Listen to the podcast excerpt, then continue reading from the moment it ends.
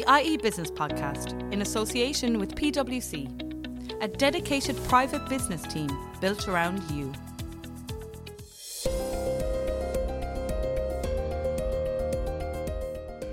Hello there, and welcome to the IE Business Podcast in association with PwC.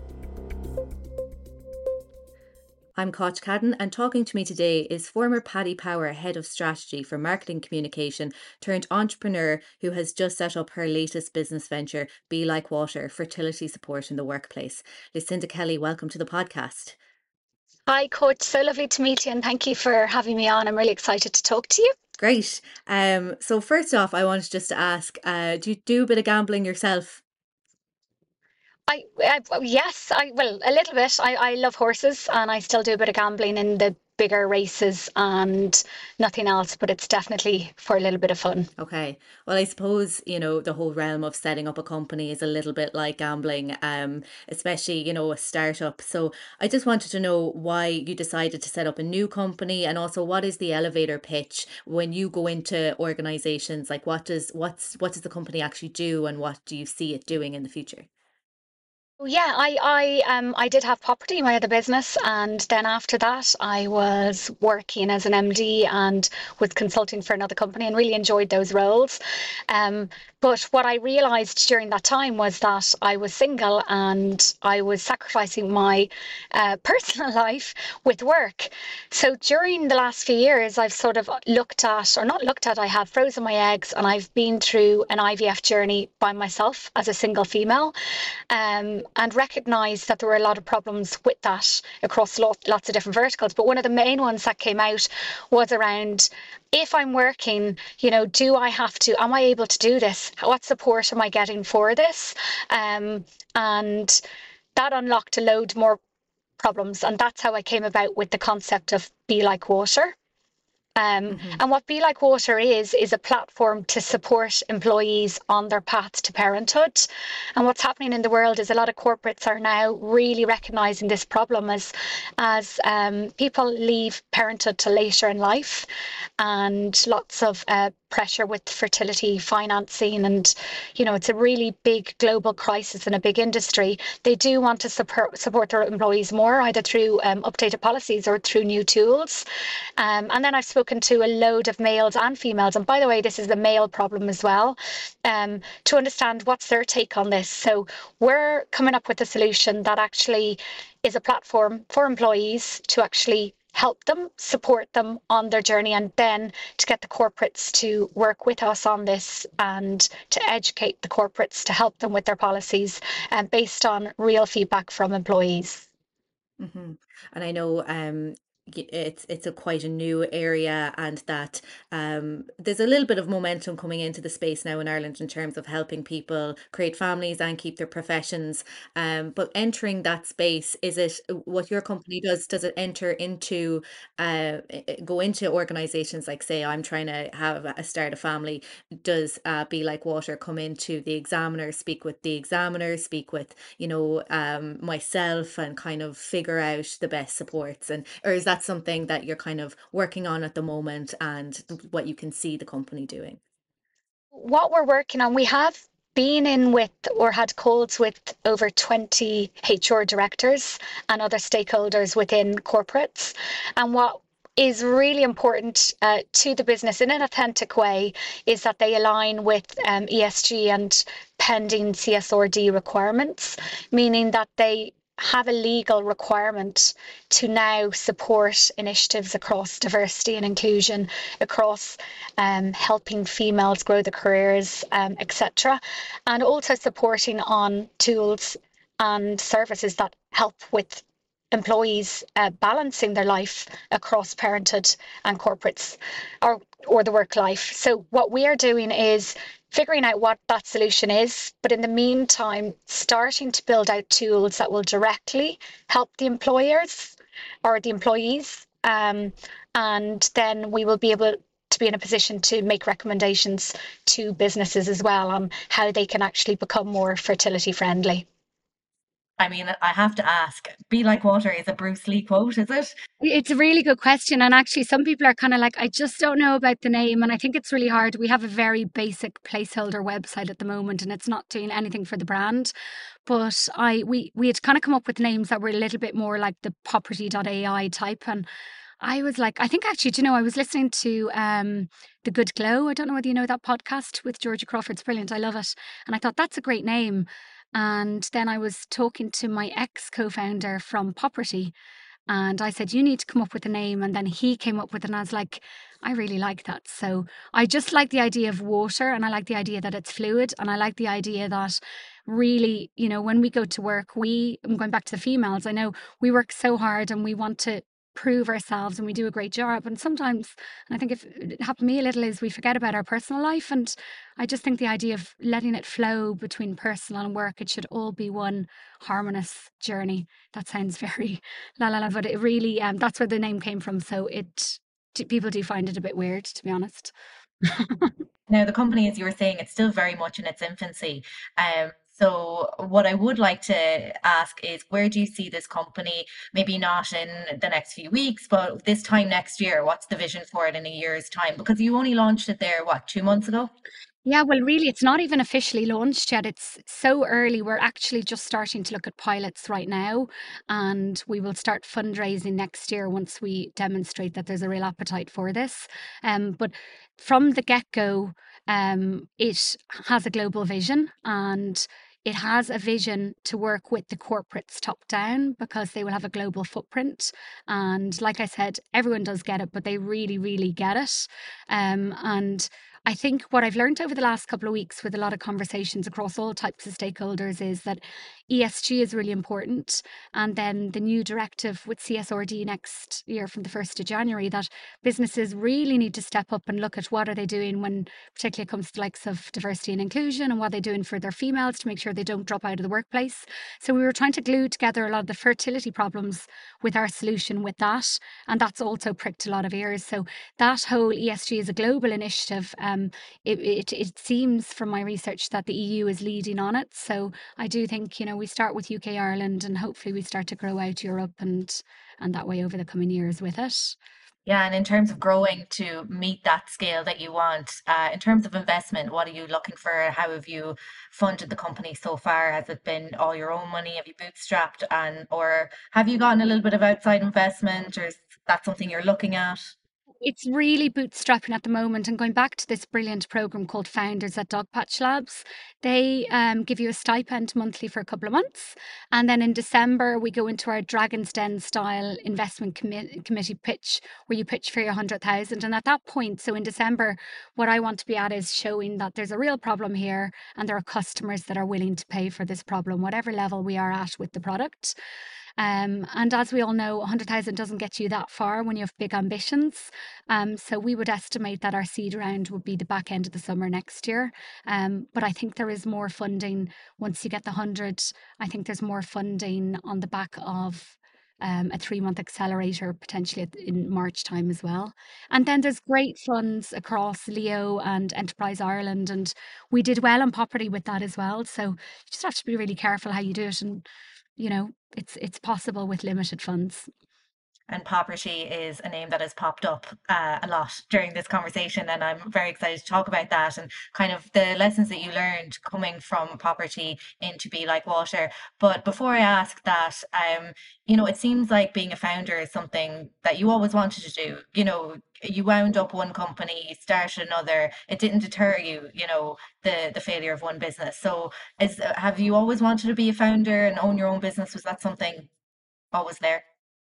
Yeah, like uh, I actually have. I feel it's just inherent in me to be a founder and create things and build things. And, you know, in a practical world and anyone around me, people are like, you're mad. You're going through your own fertility journey at the moment. You are, you know, all these personal things. You have a great life. You had great salaries, great opportunities. Why are you going again? And you will not have the time, Lucinda. And I, I feel like I feel like I'm not just trying to break it, but it just feels natural to me that this is the journey I'm meant to be taking. And um, yeah, you can't stop me. Unfortunately, no one can stop me. Yeah, and just on Popertee then, um, you know, there are parallels between both companies. They're both AI, they both use AI. Um, so why did you decide to go back to that kind of model? And do you think one of the reasons why Popertee didn't work out is because Ireland is just kind of catching up in that AI space, um, or and you wanted to develop that a bit more in a new company? Just to recap on Popertee, we were very much UK based, and Telefonica was one of our investors where we used, we had access to 42 million handsets, and we combined uh, cellular data, anonymized and aggregated data, which can give you insights on gender, um, age, interests, lots of great stuff. And we combined it with other apps to predict where brands should locate their pop ups. Um, so, really, the downfall to that we had a, a, global player doing a pilot with us just when COVID was kicking in. So it was unfortunate that COVID shut down retail, which in turn shut us down. Now, in saying that, don't get me wrong, startups scaling up is difficult, very, very difficult. Um, and at the heart of that business was data, and we were using really modern techniques um, around AI to actually get great results and accuracy levels. Um, and for me, when I read up a lot, I, have always loved technology and reading up what the world, how it's changing with AI. I really felt coming onto this program with founders, I wanted to ride the wave of Gen AI, um, and but not like it's really interesting because AI is not the solution. And I really am adamant on what we're going to market now initially on pilots is not an AI solution. It will get there, but we have something we believe that is more, you know, more relevant that doesn't necessarily need AI, but the AI will come. Um, and I just feel it's it's game changing what it's doing for our society. So it's important that we do consider it as part of the proposition. Mm-hmm. And for uh, listeners to our conversation, um, you know, Popertee, as you mentioned there, it was a company that helped businesses that wanted to set up pop-up shops and uh, grow their retail business. Um, and it was eventually wound up during the pandemic um, after receiving a lot of praise, a lot of financial support. Um, so, in your words, Lucinda, what went wrong? Was it just the pandemic, or what what went wrong in your in your opinion? I think there's a couple of things. Let's take the pandemic out of it because I was ultimately the downfall of the business. But even going in, I, I would have been like, okay, you know, I'm really good with capital and I know where we're going to be. I'm good at this. But no matter what, it does take more and it takes longer on product development, particularly on data. So to get our accuracy levels and to build out what we wanted took longer, full stop. Um, then when it came to investment and we had further investment we made you know we, we did well and we were generating good monthly revenue with the business however there were issues around no matter how compliant we were with gdpr um, a lot of the investors actually didn't quite like what we were doing. They didn't like the idea that we use data even though it's anonymized, even though we don't know that it's or Lucinda. Um, and also there were some, a lot of the big investors we were meeting were all about scaling. And, you know, one or two might have been like, okay, you've got Telefonica, get Vodafone, and then we'll come in on the round. And yeah, I think it's it's multiple things. I think we had to be really mindful of cash flow, more mindful than I thought. Um, but the icing on the cake was COVID. That literally shut us down. Retail shut down, and there were some government supports at the time. Um, and yeah, that was the downfall of the business. And then going into this business you know you're faced with a, like a whole range of new challenges in terms of you know setting up a business in an inflationary environment in a high interest rate environment. So are there any of the lessons that you learned that from your past experience with Popertee that you've been able to apply in this challenging environment when setting up a business um, yeah, I, I firmly believe money is a lot more scarce than it was, what was it, five or six years ago when I set up Popertee. So um, I think we need to be really mindful of that. And really, for me, this time around, I adamantly want to be generating revenue earlier and not waiting, even though our business plan said we'll make it X at Y. Um, and I think that's really important. And I would we closed on a seed round of half a million at the time and then we took in money afterwards but i think that if there are investors that want to go in at seed even though you have set what you're going to look for i would actually take as much as you can because we i believe that the next 18 months is going to get even more difficult you can see what it's like for scale ups trying to fundraise so it doesn't really matter. Before I was really, really precious of the terms and minding my own equity and all that.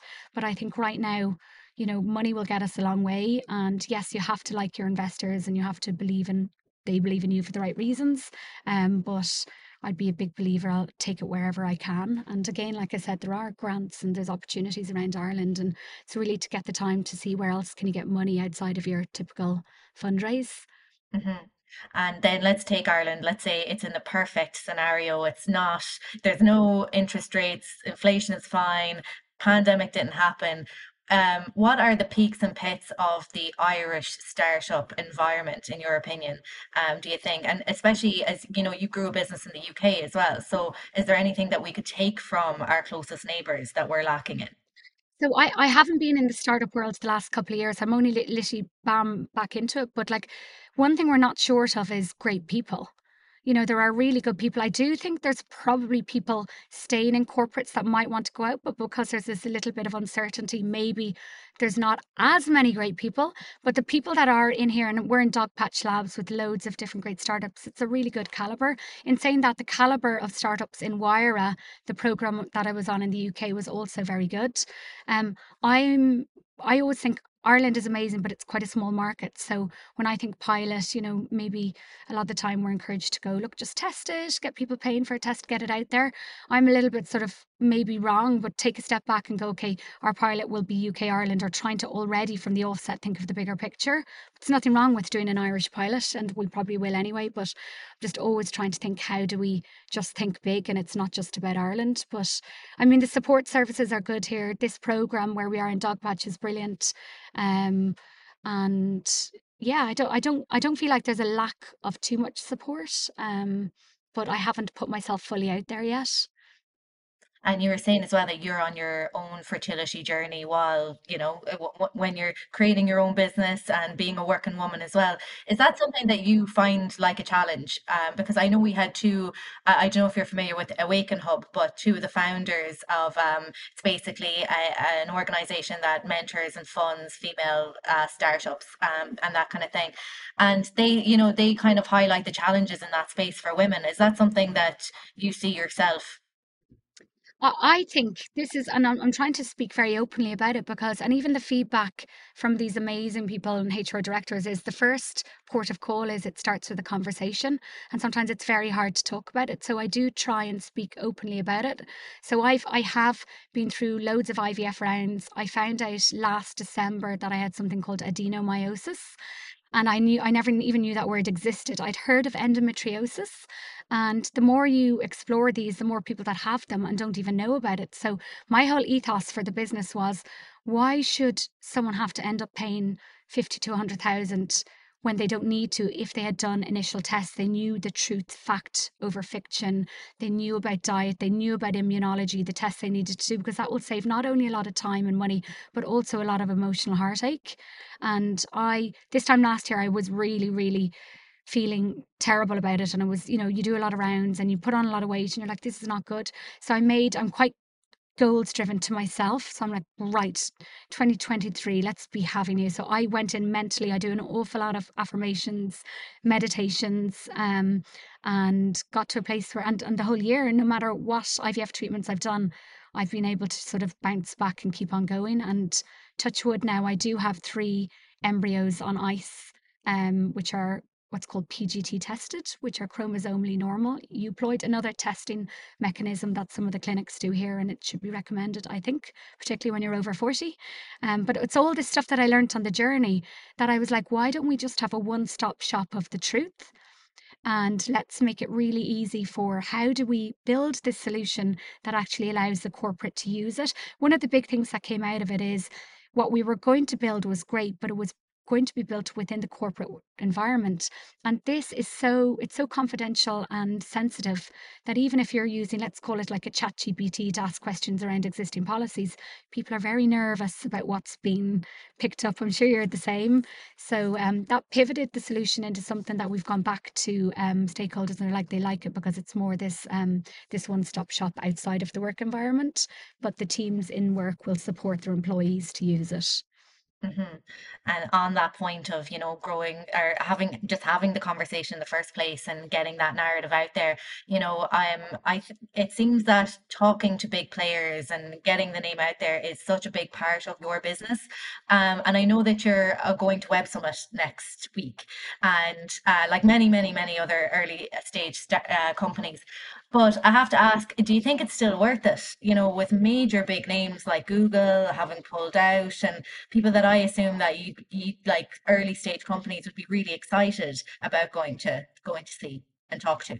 Yeah, like I I so I actually went to I remember going to the very first web summit and then the last time I went was the exact same timing when I set up Popertee and I met um uh, a US investor who connected me with this lady called Natalie, who ran the largest prop tech, uh, Popertee was prop tech fund. And I was with her twice in New York and she was looking at, at investment. She ended up investing in our competitor, Appear Here at the time.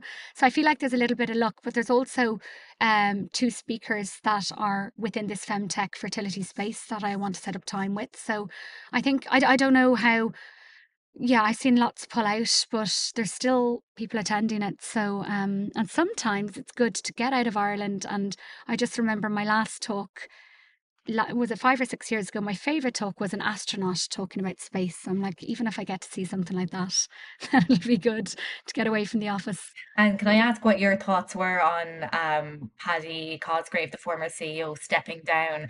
Uh, was that something that, you know, you kind of thought, will I go now? Should I go? The company seems a bit in flux. Uh, will, you know, um, or did it not deter you at all from your decision to go to Web Summit?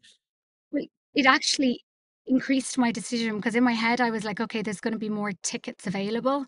So there's a there's a guy called Paul Hayes here who who runs Beach Hut. So I sent him an email going, any tickets? So actually, it for me it was like an opportunity, and that's how I ended up getting my ticket. But I think I think you know it, he he Paddy's quite outspoken, and yeah, I I sort of have thoughts on it. But I think he probably made the right decision to to bring in that new CEO, and he's done an unbelievable job with Web Summit and his other conferences as well. So hugely wish him well.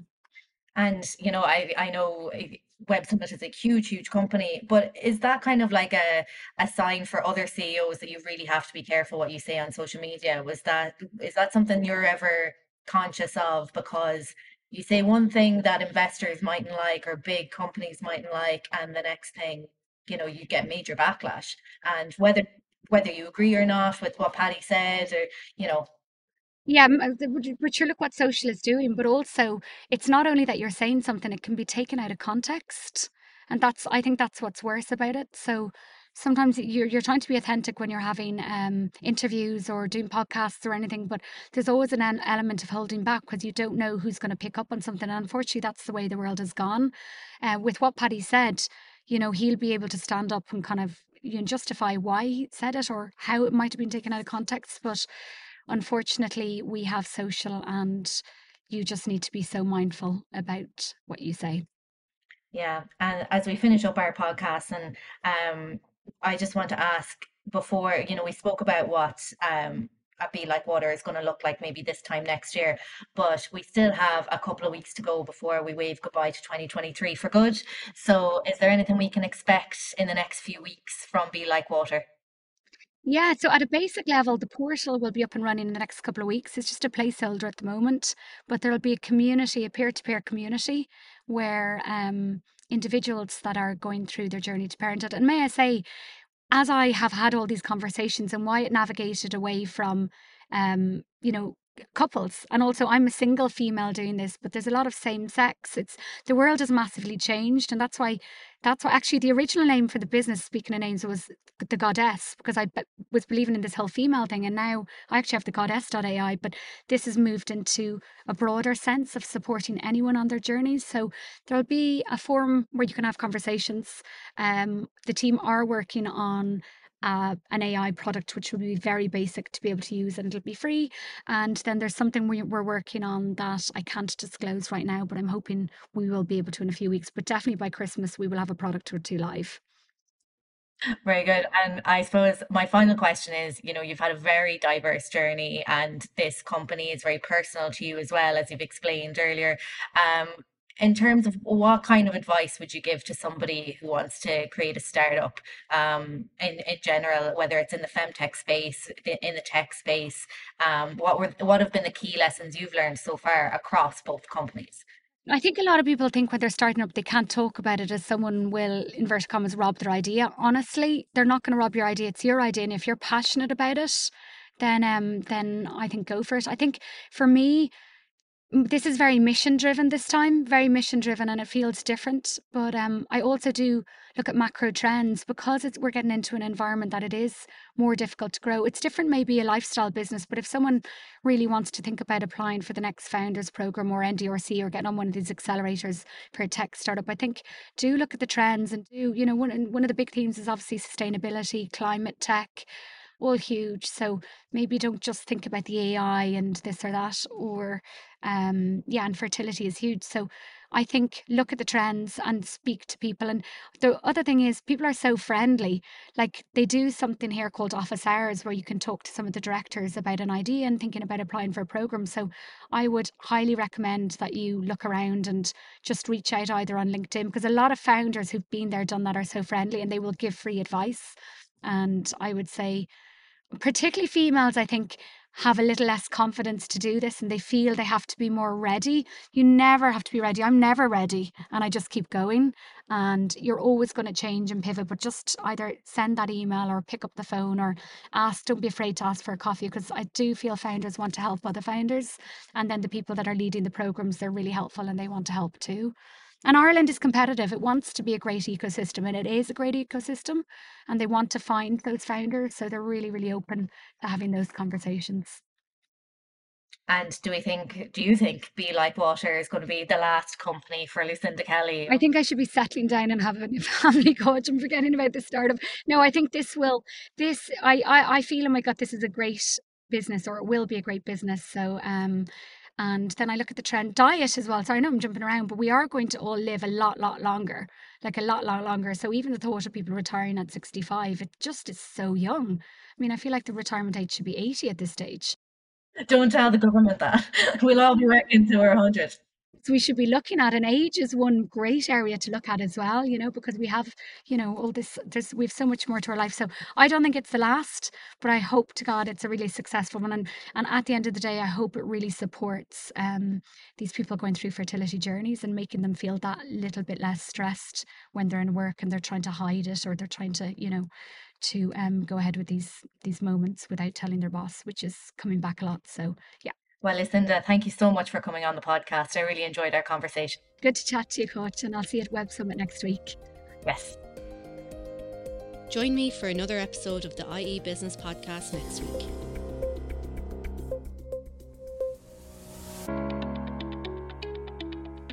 The IE Business Podcast, in association with PwC, a dedicated private business team built around you.